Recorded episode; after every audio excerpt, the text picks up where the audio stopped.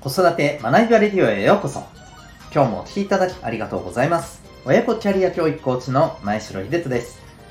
個性とコミュ力を育むコーチング教育で人生を切り開く力を伸ばす、そんな親子サポートをしております。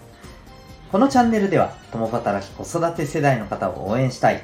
そんな思いで子育てキャリア、コミュニケーションに役立つ情報メッセージを毎日配信しております。さて、本日は第622回でございます。えー、専門家 VS インフルエンサーというテーマでお送りしていきたいと思います。また、この放送では、本と挑戦のヒーロー、希望戦士ダクシオンのヒーローズラボシンを応援しております。はい、それでは今日の、えー、テーマでございますが、えっ、ー、と、まあ、最近これよく言われることだと思うんですけども、うん、SNS でですね、えー、まあ、あの影響力、発信力がある、いわゆるインフルエンサーの方が、こう、発信してる、まあ、内容の方が、えー、同じ、まあ、あの、例えば、えー、事柄について、えー、でも、なんか専門家の方が発信するよりもですね、なんか受け入れられやすいっていう、そういうのってありますよね。うん。まあ、例えば、えー、もう何でも SNS でね、そういうのを発信してる、えー、人のものを見た方が手っ取り早く、えー、理解できると。うん。だからわざわざね、例えば専門家の人のこう知識とか、それを教わったりとかね、えー、そういうことをする必要はないと。うん。まあそういうことってあったりするじゃないですか。うん。まあもっと言うと、えーなんか専門家の言ってることってめちゃくちゃ分かりにくいと。なんか横文字いっぱいみたいなね。うん。それよりも、えー、分かりやすく、あの、ポンとこう話してくれてる専門家ではないけども、えー、この人の言ってることの方がよっぽど分かりやすい、こっちがいい、みたいなね。えー、そういう、まあ、あの、見られ方をする向きもありますよね。で、これについて、まあ皆さんどう思いますかっていうね、えー、ことなんですよね。例えば、うん、なんかそれってねもう考える力がなくなってるなとそういう人が多いんじゃないの？ねえー、というふうに思われる方もいらっしゃるかもしれませんし、えー、またいやこれ専門家の人ってなんかこうたとえ知識がいっぱいあったって、えー、それをねやっぱりこう伝えられないんだったらそれはどうかと思うよと。うん。ねまあ、要するに数字で言うならたとえ100知識があっても、えっ、ー、と、それがね、あの、3とか4しか伝わらないんだったら意味がないじゃんと。それよりも20の知識を持ってる人が、えー、上手に20きっちり伝えられる方がいいでしょうと。うん。そういうね、話だったりするんですよね。はい。で、まあ皆さんこれどう思われるかというところですね。うん。まあいろんな考え方あると思うんですけど、え僕はこれについて、まあ月並みかもしれませんけどですね、えー、やっぱり思うのは、えー、やっぱりどちらも大事だと思うんですよ。うん。で、まあもっと言うと、自分が、まあ、あの、その分野において、うん。えー、まあどんなやっぱり立ち位置でいたいのかなっていうことだと思うんですよね。つまり、えー、まあ、それなりに知ってる素人で十分だと思うのか、えー、いや、ここは自分は誰よりも負けないぐらい、えー、知識をきっちり持ちたいと思うのか。まずここをはっきりさせておく必要があると思うんですね。うん。で、その上で、えもう一つ大事なのは、えやっぱり伝え方だと思うんですよ。インフルエンサーさんってやっぱりこういうところがとても上手だし、えまた自分のフォロワーさんに対してどのぐらいで伝えた方がちょうどうまく伝わって、えー、おおと、あのー、ね、えー、いいねと思ってもらえるのか。やっぱりこのあたりよくね、あの分かってらっしゃるんですよね。とてもうまいと思うんですよ。うん。まあ、それこそ、え、5ぐらいのことを知りたいって言ってる人たちにですね、えー、いや、これもあるよ、あれもあるよって、えー、80、90、100ぐらいなものをドンとね、えー、目の前に出されてもですね、もう全然それ受け取れないんですよ。うん。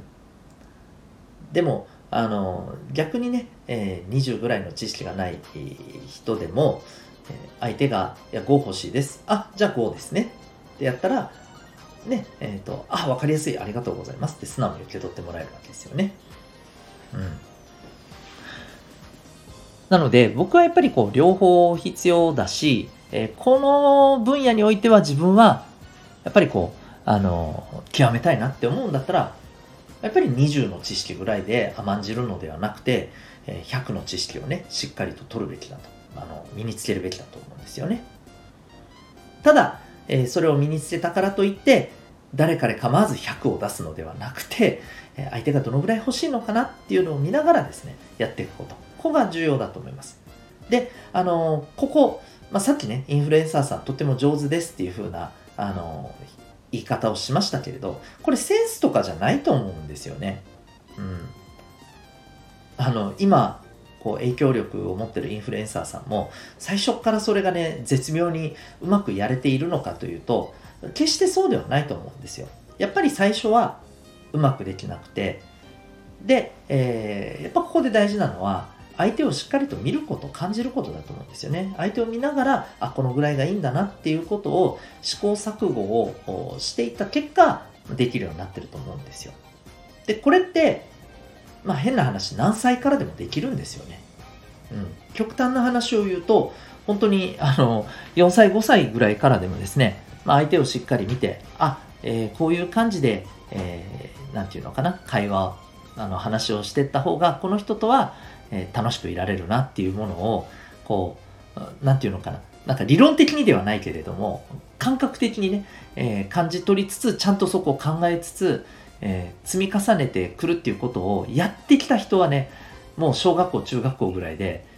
やっぱりこの部分にめちゃくちゃ長けてたりするんですよね。で、えー、そういう子たちが、まあ、SNS を上手に使うとですね、ポンと、ね、えー、インフルエンサーになっちゃったりするんですよね。